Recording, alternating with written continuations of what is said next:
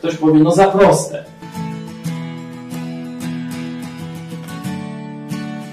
Umysł człowieka jest skomplikowany i dlatego też Bóg nie dałby nam aż tak prostego rozwiązania.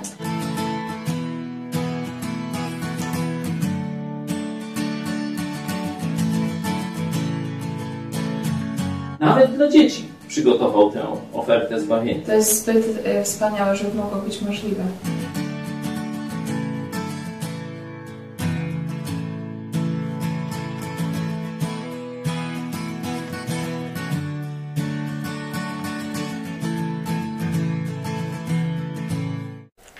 Natalia Hajcka, witam Was serdecznie w programie Którędy do Nieba w telewizji Idź pod prąd, a w studio witam dzisiaj po raz pierwszy doktor Natalię Sosnowską. Witam Cię serdecznie. Dzień dobry Państwu. Pracowałaś prawie pół wieku na katolickim, ćwierć wieku na Katolickim Uniwersytecie Lubelskim, także masz też dużo doświadczenia z Kościołem katolickim. Jesteś byłą już katoliczką, a dziś wykładowcą akademickim. Tak, zgadza się. No, myślę, że troszeczkę za długo, ale no, na szczęście już mam to za sobą. Także. Też zapraszamy Was do komentowania, do zadawania pytań, również do dr Sosnowskiej. Oczywiście witam Michała Fałka z Kościoła Nowego Przymierza w Lublinie. Dzień dobry, witam Ciebie, witam Państwa. Pierwszy raz w tym programie. Po raz pierwszy postaram się zastąpić godnie pastora Pawła Chojeckiego. I jest z nami Jerzy Były, ksiądz. Witamy serdecznie. Dzień dobry, ja również witam wszystkich bardzo serdecznie. Witamy po przerwie. Kilka tygodni już się nie łączyliśmy, a odnośnie pastora Pawła Chojeckiego to na koniec pokażemy jego przesłanie odnośnie koronawirusa, bo dzisiaj oczywiście rozmawiamy o koronawirusie. Odkryto pierwszy potwierdzony przypadek w Polsce, w Zielonej Górze. Już teraz Was zachęcamy, żebyście podawali dalej naszą ulotkę koronawirus i co teraz na stronie megakościół.pl. Dzisiaj bardziej od strony duchowej zastanowimy się, czy koronawirus zmieni teologię katolicką i czy katolicy przeżyją w ogóle bez sakramentów, no bo jeśli przestaną chodzić do kościoła, nie będą mogli przyjmować sakramentów i jak to wpłynie na ich zbawienie. Na początek sięgniemy do oświadczenia przewodniczącego Konferencji Episkopatu Polski, arcybiskupa Stanisława Gądeckiego. Wydał to oświadczenie w ostatnią sobotę i tam czytamy m.in., że ponieważ istnieje wiele dróg przenoszenia się tego wirusa, a komunikacja między ludźmi jest dzisiaj bardzo intensywna, trzeba, aby księża biskupi w swoich diecezjach, w ośrodkach, w których pojawiłoby się takie zagrożenie, tutaj uwaga, przekazali wiernym informacje o możliwości przyjmowania na ten czas Komunii Świętej, duchowej lub na rękę. I na początek do Was pytanie może, Natalia, do Ciebie. Jak to jest? Czy to znaczy, że Kościół katolicki zmienia teraz swoją teologię w związku z koronawirusem? No bo dotychczas się przyjmowało, tak jak widzimy na grafice, na język komunię. No tak, rzeczywiście. I taka była zalecana. Nawet można się było spotkać z takim zniecierpliwieniem księdza, który nie chciał dawać na rękę. Oczywiście nie wszędzie tak było, ale rzeczywiście tak. Ja z czymś takim się spotkałam. Może nie osobiście, ale ktoś z moich bliskich w ten sposób chciał przyjąć Komunię Świętą, no i niestety został zgromiony od ołtarza. No a w tym momencie, z tego co wiem, to na Zachodzie jest możliwość przyjmowania w ten sposób Komunii Świętej. Zresztą też i tutaj w Lublinie, na przykład w Kościele Akademickim, widziałam często osoby przyjmujące właśnie Komunię na rękę. I nie było z tym większego problemu. To po prostu zależy od proboszcza czy od konkretnego księdza, który jest szafarzem takiej komunii. Myślę, że bo przyjmowanie komunii na rękę było w tradycji Kościoła, w dawnej tradycji Kościoła, więc to jest jakby powrót do tradycji, a u nas cały czas praktykuje się to przyjmowanie do ust, co też jest z kolei wcześniejszą, może średniowieczną praktyką. Myślę, że to przyjmowanie do ust wynika stąd, że Kościół się boi, że komunia zostanie sprofanowana. Dlatego przy prezbiterze, który rozdaje komunię świętą, wierny powinien ją zjeść, tak? Tu rzeczywiście wspomniałaś o profanacji. Ty też mówiłeś w Idź pod prąd na żywo, zdaje się w poniedziałek, że w przypadku tego nastolatka z Bełchatowa była wielka afera, że on wypluł komunię i schował opłatek do kieszeni. To była profanacja. Też możemy pokazać wideo, jak prezydent Andrzej Duda on przyjął na rękę, tak, bohatersko. Bohatersko. Wiatr porwał hostię w trakcie mszy i Duda zareagował błyskawicznie. Możemy zobaczyć teraz to wideo i wrócimy za chwilę, żeby wrócić właściwie do tego tematu kluczowego, co oznacza komunia i jakie to ma znaczenie duchowe dla nas. Prosimy o ten krótki fragment z prezydenta Andrzeja Dudy.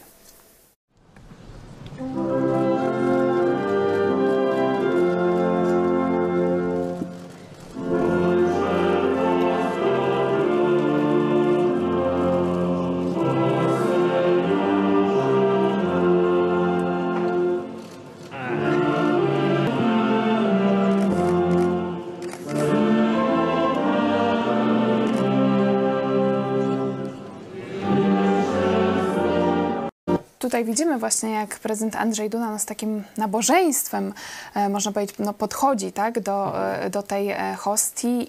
A tu z drugiej strony mamy komunikat sprzed kilku dni szefa Konferencji Episkopatu Polski, że można jednak tą komunię dawać na rękę. No to albo, jak wręcz, to jest? Albo wręcz duchowo. Tak. Cokolwiek by to nie znaczyło. Ja rozumiem, że duchowo, to znaczy, że nie wiem, siedzę w domu, oglądam mszę w telewizji i kiedy jest akurat komunia rozdawana, to ja ją duchowo przyjmuję wtedy, czy na rękę, czy na język, to już wszystko jedno, w każdym razie przyjąłem ją duchowo, nie fizycznie. Tak. Działa. No właśnie, i działa. To chodzi o przyjęcie duchowe, to chodzi o modlitwę taką adoracyjną. W momencie, kiedy jest rozdawana komunia, to nie jest praktyka nieznana zupełnie, ale w wyjątkowych przypadkach stosowana w Kościele. Rzeczywiście tak jest. Osoby na przykład, które nie mogą przyjmować komunii z takiego powodu, że na przykład nie mają rozgrzeszenia, bo na przykład żyją w małżeństwie niesakramentalnym, i wtedy przyjmują komunię duchowo. Czyli widać, że są różne wyjątki w samym Kościele katolickim. Ja tutaj też zadzwoniłam do Konferencji Episkopatu Polski z pytaniem, czy to jest zmiana na trwałe w praktyce katolickiej. Na razie jeszcze nie otrzymałam odpowiedzi, ale pytanie do byłego księdza Jerzego. Jak z Pana perspektywy wygląda w ogóle komunia? Dlaczego ona jest taka ważna dla katolików i czy te zmiany, które dzisiaj widzimy w Kościele katolickim, może na chwilę, czy będą mieć jakieś takie znaczenie też dla katolików w ich praktykowaniu wiary? Mogą mieć znaczenie. Ja po pierwsze chciałem zauważyć, że przewodniczący Episkopatu Polski, arcybiskup Stanisław Gądecki, wydał oświadczenie jeszcze przed pojawieniem się pierwszego przypadku koronawirusa w Polsce. W tym wyraźnie odróżnia się od naszego rządu, który jak zaklęty powtarzał, że nie trzeba nic robić, nic nie będzie, nawet zapasów nie trzeba robić. A tutaj przewodniczący stanął na wysokości zadania, więc to jest duży plus. Uprzedził swoich wierzących, jak zachować się w obliczu nadciągającej w większym lub mniejszym zakresie pandemii. Więc to chwała mu za to, że wykazuje się taką racjonalnością w swoim zachowaniu i przewidywaniu, czego należałoby życzyć przynajmniej częściowo naszym rządzącym. Jeszcze drugi plus w tym oświadczeniu przewodniczącego Episkopatu odnośnie wody święconej. Można sobie ją darować. I to jest wyraźny krok w dobrą stronę, bo umówmy się, ta woda tak zwana święcona, to ona nikomu nie pomoże. Pomóc może tak jak umarłemu kadzidło, Ona zwyczajnie na co dzień jest niczym więcej tylko zbiorowiskiem różnych bakterii, a w tym przypadku może dodatkowo stać się siedliskiem rzeczywiście wirusa. Dlatego trzeba wyrzucić wodę święconą. Jeżeli chodzi o komunię, no ta komunia duchowa to jest wyraźny krok w kierunku protestanckim. Jeszcze niewiele potrzeba, jeszcze niedługo, a katolicy staną się protestantami. Albo przynajmniej pójdą w kierunku biblijnych chrześcijan, czego należałoby im życzyć. Oby tak dalej, arcybiskupie Gądecki wraz z całym episkopatem. Katolicy do przodu. Tylko nadmienię jeszcze jedno. Gdybyście, szanowni biskupi i księża starszego pokolenia, posłuchali jednego ze swoich zasłużonych księży, a mianowicie księdza Franciszka Blachnickiego, tego wizjonera i reformatora Kościoła, który miał gotowy program odnowy kraju, a tymczasem tym samym był ogromną szansą dla katolicyzmu. Zapewne dzisiaj w Polsce nie mówiłoby się o kryzysie, który wyziera prawie z każdego kąta w Kościele katolickim. Dzisiaj mielibyście do dyspozycji alternatywne rozwiązania i zapewne dzisiaj, gdyby posłuchano Blachnickiego, wyprzedzalibyśmy Brazylię w ich rozwoju ewangelicznym chrześcijaństwa. Ponieważ te tłumy, masy ludzi, gdyby zaczęły czytać Biblię i gdyby rozprzestrzeniły się te 4 prawa życia duchowego, ci odnowieni ludzie rozsadziliby od wewnątrz te skostniałe struktury i zapewne nasz kraj byłby dzisiaj w innym miejscu. I zamiast tych kilkadziesiąt czy kilkaset zborów ewangelicznych powstałych po katolickich oazach, dzisiaj mielibyśmy tysiące pewnie społeczności i powtarzam, inną kondycję, nie tylko chrześcijańską, ale i moralną, zresztą w każdej dziedzinie. Dziękuję bardzo za to wezwanie do biskupów. Tutaj odnośnie protestantyzmu bardzo ciekawy komentarz od Piotra Młocka. Przyjmowanie Jezusa w duchu to tak zalatuje protestantyzmem. Czyżby Kościół katolicki ze strachu schodził na dobrą drogę?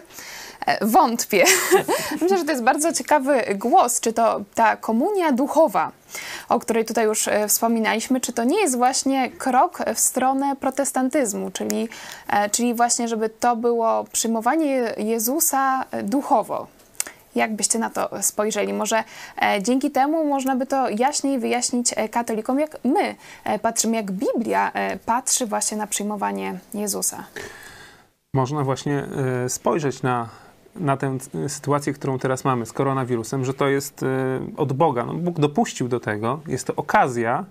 Jest to okazja dla nas, ale też okazja właśnie dla społeczeństwa, dla niezbawionych ludzi, żeby z tej trwogi, która jest, no, pójść w stronę Boga. No, Kościół katolicki, jak widać, pomaga w tym. Ja nawet nie wiedziałem, że dopuszcza doktryna katolicka taką możliwość. Myślałem, że rzeczywiście coś tam sobie zmieniają, a tu widać, że jest taka opcja na trudne czasy biblijna.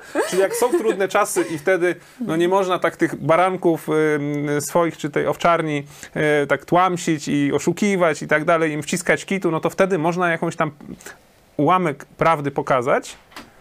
No i trzeba z tego korzystać, tak? My powinniśmy rzeczywiście z tego korzystać. Dlatego jest też między innymi nasza akcja z tą ulotką, tak? To się wszystko zbiega ze sobą i tu mam taki, też dzisiaj rozmawiałem z Pawłem Chojeckim i podzieliliśmy się wersetem z listu do Efezjan. Chciałem go zacytować wam. To jest Efezjan 5, 15, 16 i brzmi ten fragment następująco. Baczcie więc pilnie, jak macie postępować, nie jako niemądrzy, lecz jako mądrzy, wykorzystując czas, gdyż dni są złe. No właśnie jest taki czas tych złych dni, ale ciekawe jest użycie tych słów, wykorzystując czas. Tutaj są greckie słowa, które można przetłumaczyć łapiąc okazję. Czyli naszym zadaniem jest w tym momencie złapać tę okazję, którą no, ta choroba, można powiedzieć, ta pandemia być może daje chrześcijanom. My jesteśmy bezpieczni w Chrystusie. Nam śmierć od koronawirusa nic nie zaszkodzi. a wręcz przeciwnie, no, da nam możliwość wcześniejszego spotkania się z Chrystusem. Dla nas jest to okazja, żeby prawdę powiedzieć katolikom, żeby pokazać im, że ich Kościół normalnie ich oszukuje, prawda? Wciska kit, tutaj im pokazuje drogę, która jest zbliżona do Biblii, tak? Duchowe przyjęcie Chrystusa, no, duchowe przyjęcie komunii, duchowe przyjęcie Chrystusa, no to jest istota Ewangelii, tak? Uznanie, że jest się grzesznym, że potrzeba właśnie Chrystusa, no i przyjęcie Go w duchu, zwrócenie się do Niego w modlitwie, żeby przyjąć od Niego zbawienie i wpuścić Go do swojego serca. I właśnie to łapanie okazji to jest teraz coś, co powinno nam przyświecać i być w naszych głowach, w naszych sercach, w naszych czynach. Żeby złapać tę okazję, tak jak, nie wiem, idzie się do supermarketu i się szuka jakiejś okazji i człowiek jest podekscytowany, że coś tam kupił tanio. Czy niektórzy, nie wiem, chodzą na bazary, czy do jakichś tam sklepów z odzieżą. Teraz jest taka okazja, żeby temu światu, który jest przestraszony, powiedzieć prawdę. To rzeczywiście to o tym też piszemy w naszej ulotce na stronie megakościół.pl, że właśnie koronawirus pokazał nie tylko Polakom, ale i ludziom na całym świecie, że ten koniec życia tutaj na ziemi może być naprawdę szybki, że lepiej właśnie wcześniej jakby zastanowić się, co z nami, co z Tobą po śmierci, także gorąco Was zachęcamy, żebyście przeczytali tę ulotkę już wkrótce też w formie papierowej, ale na naszej stronie już teraz możecie ją też przesyłać Waszym znajomym i rzeczywiście, tak jak widzimy z rozmów z ludźmi dzisiaj, w tym tygodniu są otwarci, że z jednej strony są zagubieni, ale tak jak mówisz, że coś stało się w społeczeństwie, że ludzie zaczęli się bać. I być może to jest właśnie ten czas, żeby Polacy przejrzeli na oczy i sięgnęli do źródła, bo tak sobie myślałam. Ja nigdy nie byłam katoliczką, dlatego dzisiaj no, musiałam się tak wcielić trochę w rolę katoliczki, ale że no, przecież Kościół, tak? Sakramenty, Kościół katolicki, sakramenty, przecież to się wszystko tak wiąże. Są przykazania kościelne, że przynajmniej raz do roku, tak jak tutaj czytamy, że trzeba się raz do roku wyspowiadać, przynajmniej raz w roku w czasie wielkanocnym komunię świętą przyjąć, ale na przykład we Włoszech no już są odwoływane msze. To już nawet nie mówiąc o tej wodzie święconej, już całe msze są odwoływane. Być może to wkrótce stanie się w Polsce. No i co teraz? Co teraz ma katolik zrobić, jak on na przykład nie będzie mógł pójść na mszę, nie będzie mógł pójść się wyspowiadać? Natalia, co ty byś powiedziała? Ty niedawno wyszłaś. Na to już też są rozwiązania. Mianowicie osoby chore na przykład są zachęcane do tego, żeby oglądały msze czy transmisję mszy albo w telewizji, albo na przykład w radiu słuchały. Więc tak czy inaczej jest to możliwe już teraz dzięki środkom masowego przekazu, czyli właściwie idą waszym tropem, tak? Transmisja online, ale jednak... Ja bym inną radę dał, no, taką... Każdy ma katolik w domu Pismo Święte, Biblię. Ono tam zawsze stoi w eksponowanym miejscu, zakurzone, takie nieużywane. Jak się otworzy, to lśniące. Najczęściej są karty, takie świeże, nowiutkie, mimo iż często mają po kilkadziesiąt lat.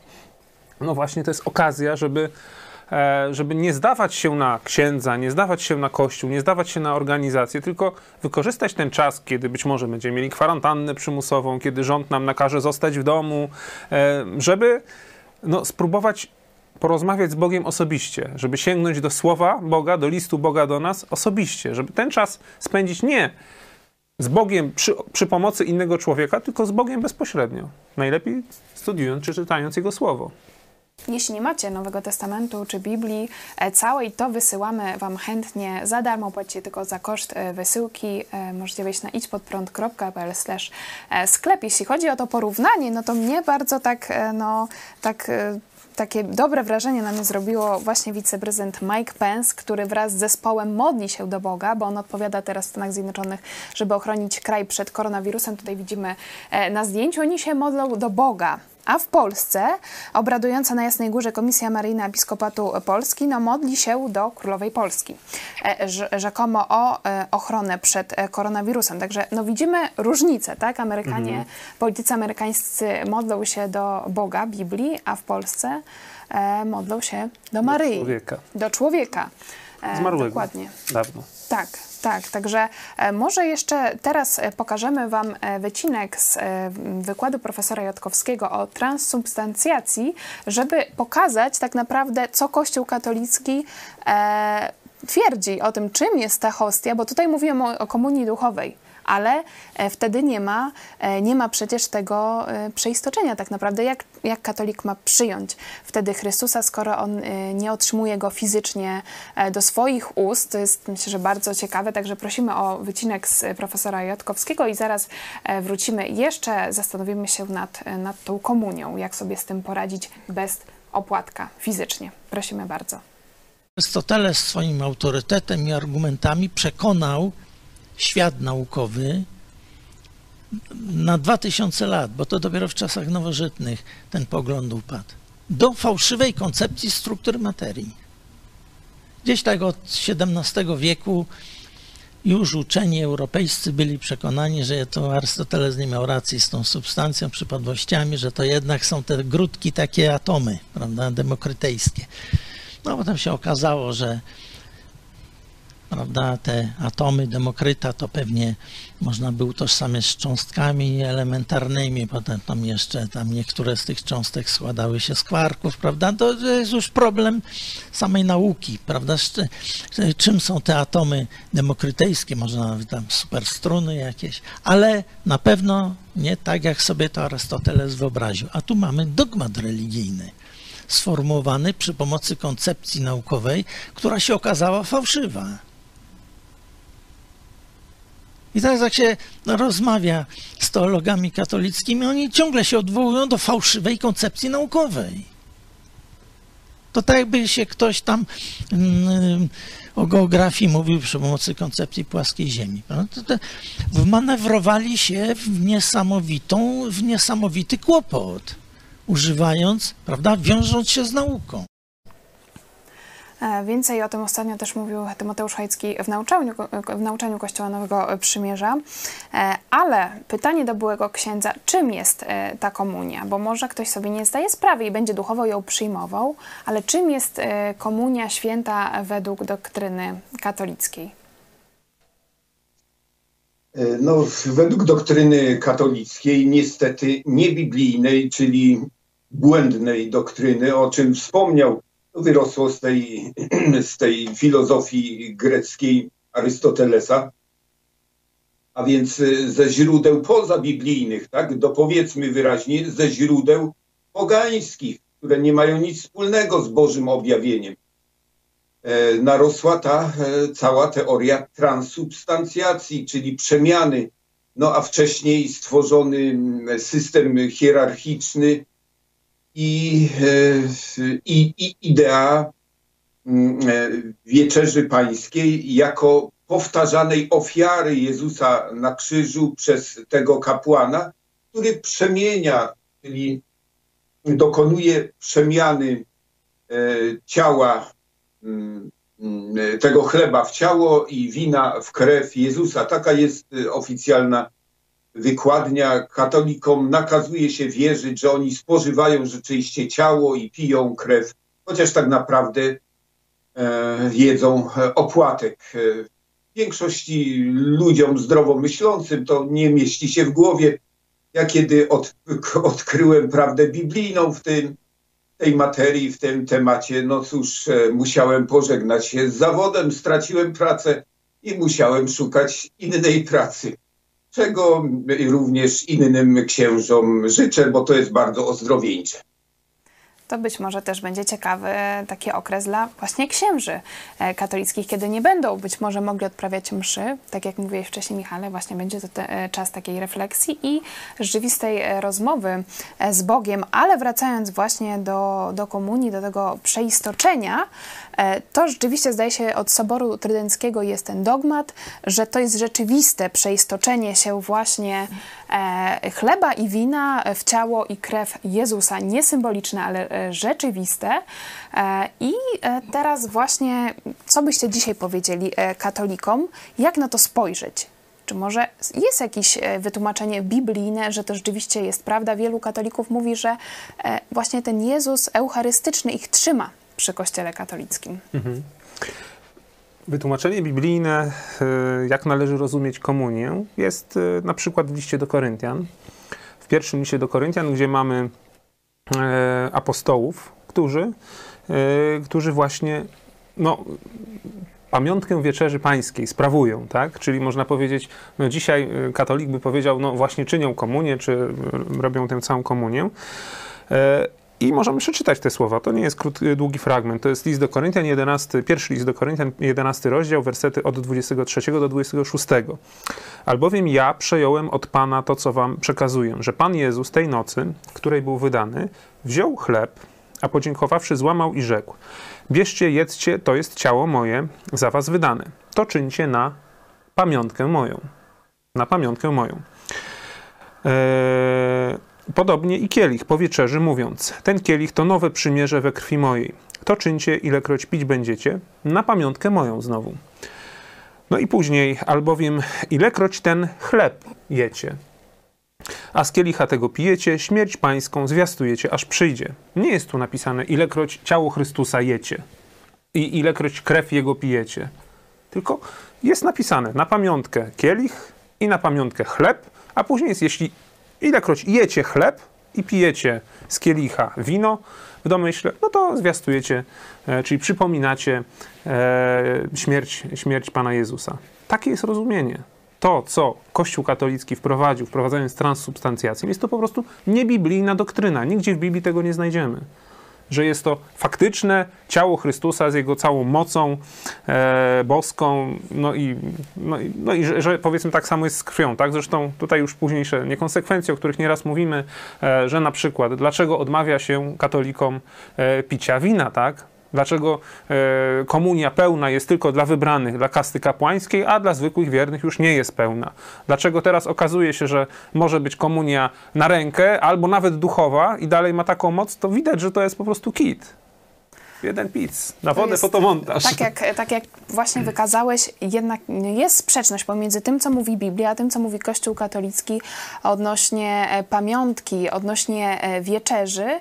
Ale Natalia, do ciebie pytanie tak bardziej osobiste. Byłaś bardzo gorliwą katoliczką, no tutaj jesteś dzisiaj przygotowana, masz katechizm, wszystko masz pozaznaczane, też współpracowałaś i z zakonnicami, i z klerykami, i z księżmi.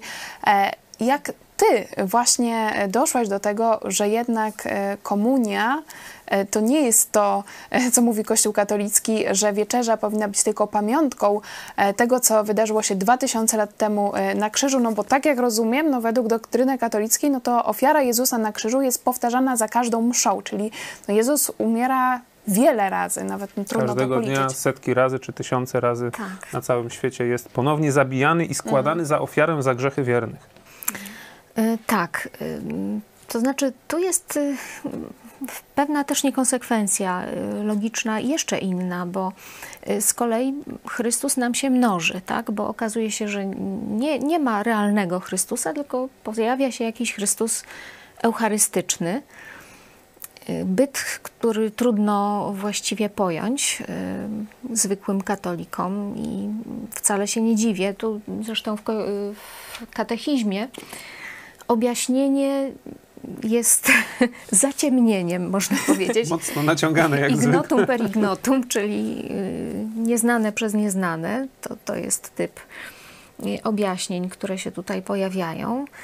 No i właściwie nie wiadomo, kim taki Chrystus eucharystyczny mógłby być. I powoli zaczyna się oddalać od Chrystusa z Biblii. Zresztą dzieje się to samo, co z Maryją. Maryją katolicką, która też oddala się od tej Marii biblijnej i właściwie no, tworzy się zupełnie nowa religia. I ta właśnie niespójność mnie odstręcza od Kościoła katolickiego.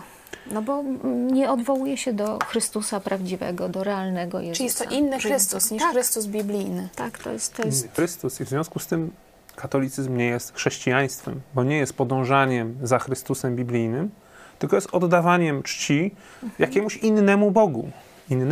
A pierwsze przykazanie, można powiedzieć, które Bóg zostawił: nie będziesz miał innych bogów obok mnie, czy oprócz mnie. Także to jest to, co katolicyzm robi, to jest przekroczenie pierwszego przykazania, czy no, prawa, które Bóg dał, tak? Czy można powiedzieć, to jest robienie, czy podążanie za doktryną katolickim, to jest praktycznie robienie czegoś, czego Bóg nienawidzi. Nienawidzi, bo to jest oddawanie czci innemu Bogu. innemu Chrystusowi, nie biblijnemu. Tutaj rzeczywiście warto nadmienić, że Kościół katolicki zmienia samą Biblię, bo wspomniałeś o przekazaniu, możecie sobie porównać, jeśli nam nie wierzycie, przekazania, które są w Biblii, a które są podawane na przykład w katechizmie Kościoła katolickiego, ale też zmienia. Najlepsze jest 10. Najlepsze jest 10. Ostatnio było w Milionerach. Podano oczywiście błędnie, ale teraz okazuje się, że zmienia też swoją teologię, już nie zmienia samej Biblii, zmienia też teologię, także katolikom coraz trudniej się połapać, na czym się oprzeć i ciekawostka, mówi się, że to jest Kościół powszechny, że ten jest jedyny, że protestanci to są heretycy, bo mają wiele różnych przekonań, a Kościół katolicki jest lepszy, bo jest jedyny, ale tak jak mówiliśmy już, nawet patrząc na Europę, czy w Niemczech, czy w Holandii, czy we Francji, są inne zwyczaje, inne praktyki katolickie niż w Polsce. Tak jest na przykład ze spowiedzią. Jeśli chodzi o przyjmowanie komunii, no to w Polsce trzeba najpierw się wyspowiadać, tak? A w Niemczech na przykład można przyjmować komunię bez spowiedzi. Tutaj pytanie do... Czyli będąc w stanie grzechu, no tak, jakiegoś tam. Tak, to znaczy to jest kwestia taka, no przejdziemy przez most na Odrze i jesteśmy... Czy dobra wiadomość dla mieszkańców Słubic, Gorzelca, na zachód, tam jest inna cywilizacja. Tak, no bo do tej pory była taka doktryna obowiązująca, że katolik w stanie grzechu powszedniego może przyjmować komunię świętą. Czyli odróżnia się tutaj dwa rodzaje grzechów. Grzechy śmiertelne od grzechów powszednich.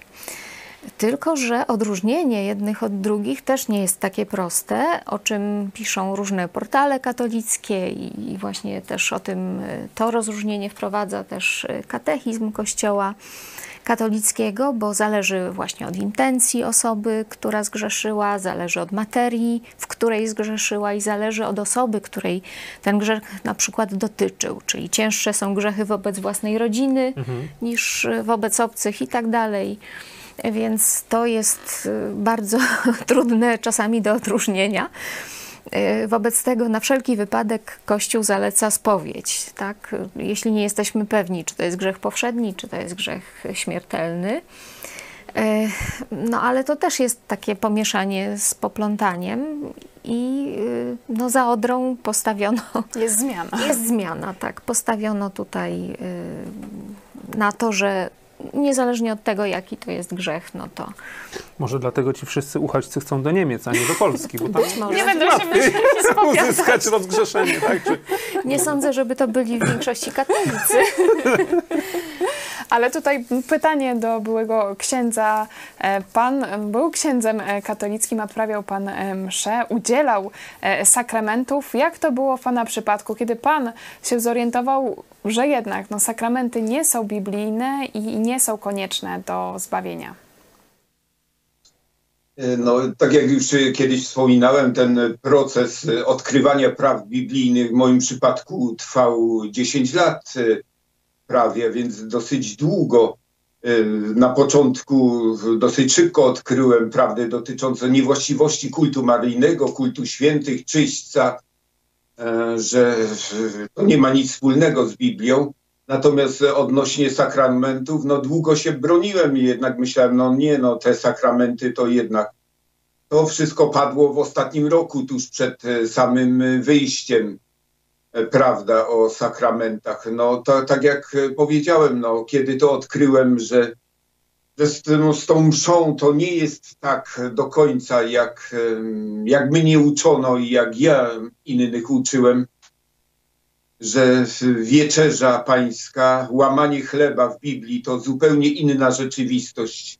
I to, co Michał wspomniał, zresztą pani również, pani doktor, że Jezus w Biblii, Jezus biblijny to zupełnie inna osoba od Jezusa, który prezentowany jest w Kościele katolickim, a zwłaszcza tak zwany Jezus eucharystyczny. To w ogóle jest jakiś...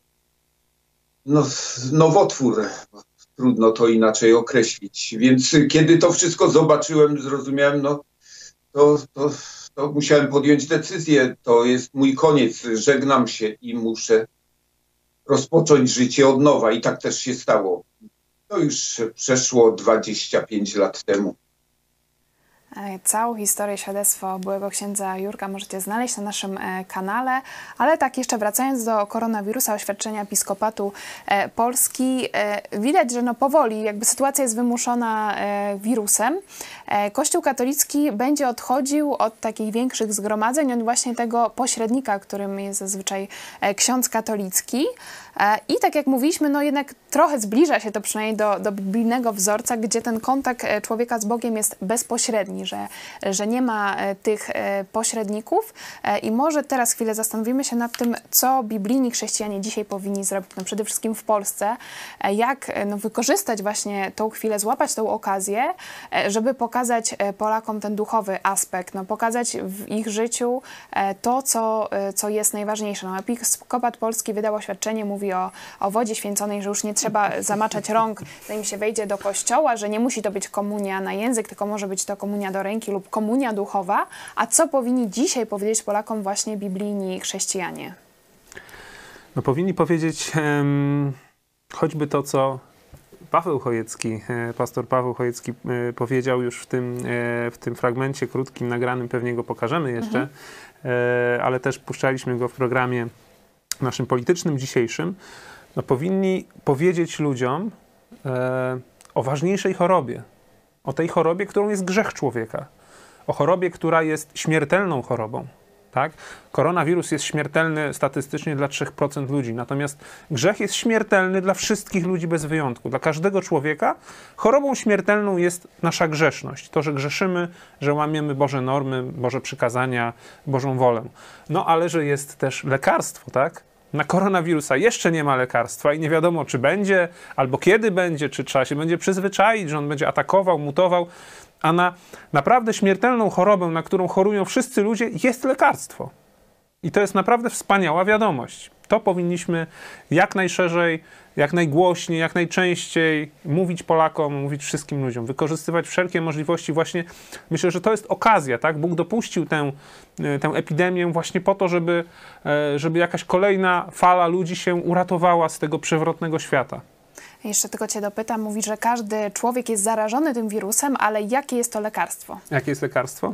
No lekarstwo to jest przyjęcie za darmo leku od tego, który właśnie jako jedyny przeżył życie bez grzechu i który mógł zostać złożony za ofiarę za nas, za prawdziwą, wystarczającą, doskonałą ofiarę. Oczywiście tą osobą był Jezus Chrystus, czy jest Jezus Chrystus. I każdy, kto się do Niego zwróci, w szczerej modlitwie, rozumiejąc, że jest grzeszny, że należy mu się potępienie, że należy mu się kara śmierci, ale jest dla niego z łaski Boga, czyli niezasłużonej dobroci, ratunek, tak? Czyli należy mi się kara śmierci, grozi mi kara śmierci, ale jest ratunek. Jeśli pójdę i uznam w Jezusie swojego Zbawiciela, poproszę Go o ten ratunek, czyli o to zbawienie, to Bóg to daje. Jezus każdemu chce dać. To jest rzeczywiście wspaniała wiadomość, że też nie potrzebujemy innych ludzi do tego, że to możesz już dzisiaj zrobić, już dzisiaj możesz zawołać do Jezusa Chrystusa. Pytanie jeszcze do Ciebie, Natalia. Ty masz wielu znajomych, przyjaciół katolików i pojawia się takie zdanie, no ale ja nie będę zmieniać wiary moich ojców, ja zostanę przy swojej wierze.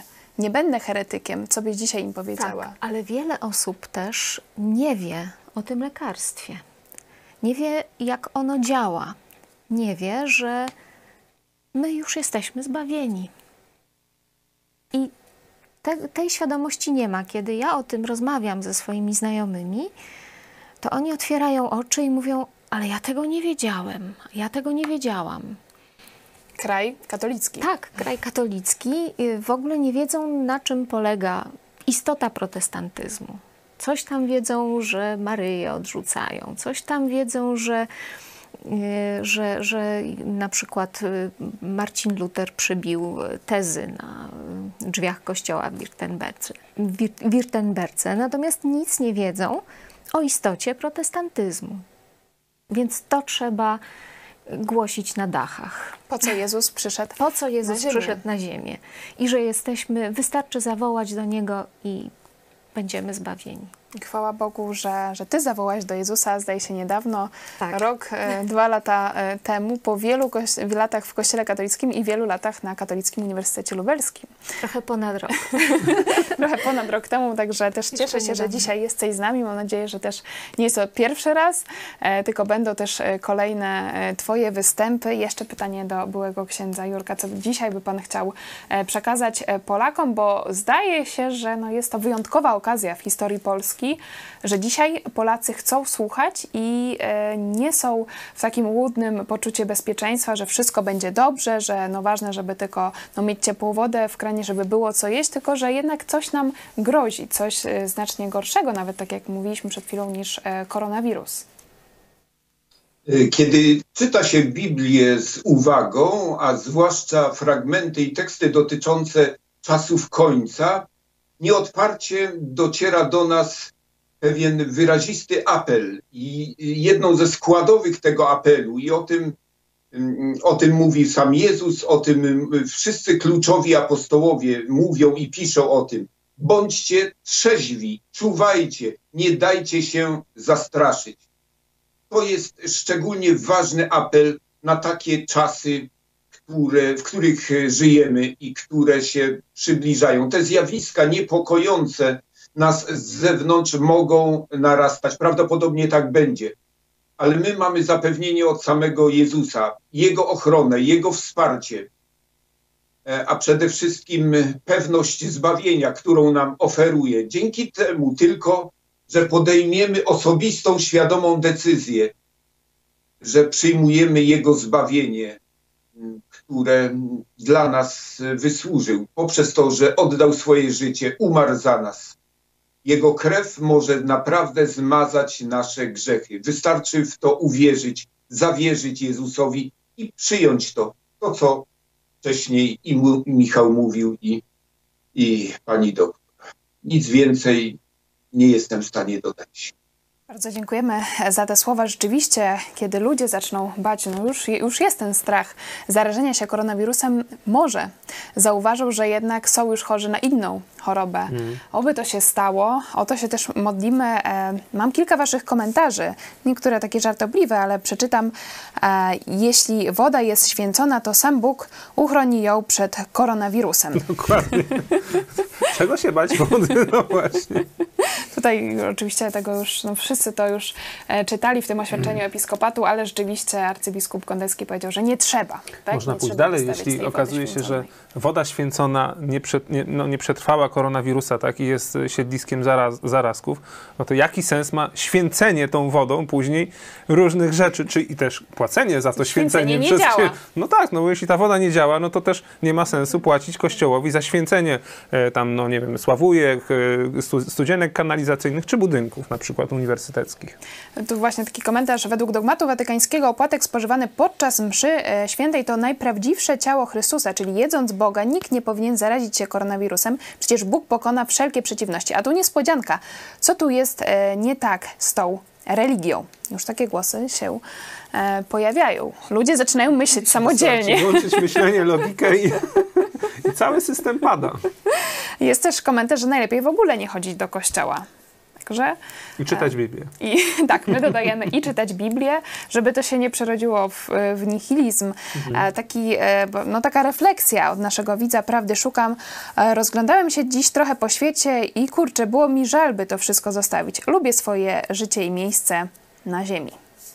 Co byście odpowiedzieli takiej osoby? No co byśmy odpowiedzieli? No żal, ale z drugiej strony ktoś, kto przyjął właśnie ten dar zbawienia od Chrystusa, to ma perspektywę, czegoś nieporównywalnie, naprawdę, niewyobrażalnie lepszego na całą wieczność z Bogiem już po śmierci tutaj. Czyli jak zostawimy to, co nam się wydaje, że tutaj jest fajne i że trochę tego żałujemy i spotkamy się z Bogiem, to po prostu uznamy, to wszystko uznamy za, jak to apostoł Paweł mówił, gnój. Chociaż fajnie wygląda. Rzeczywiście. Natalia? Tak. Wydaje mi się, że to jest też taka obawa przed nieznanym po prostu, a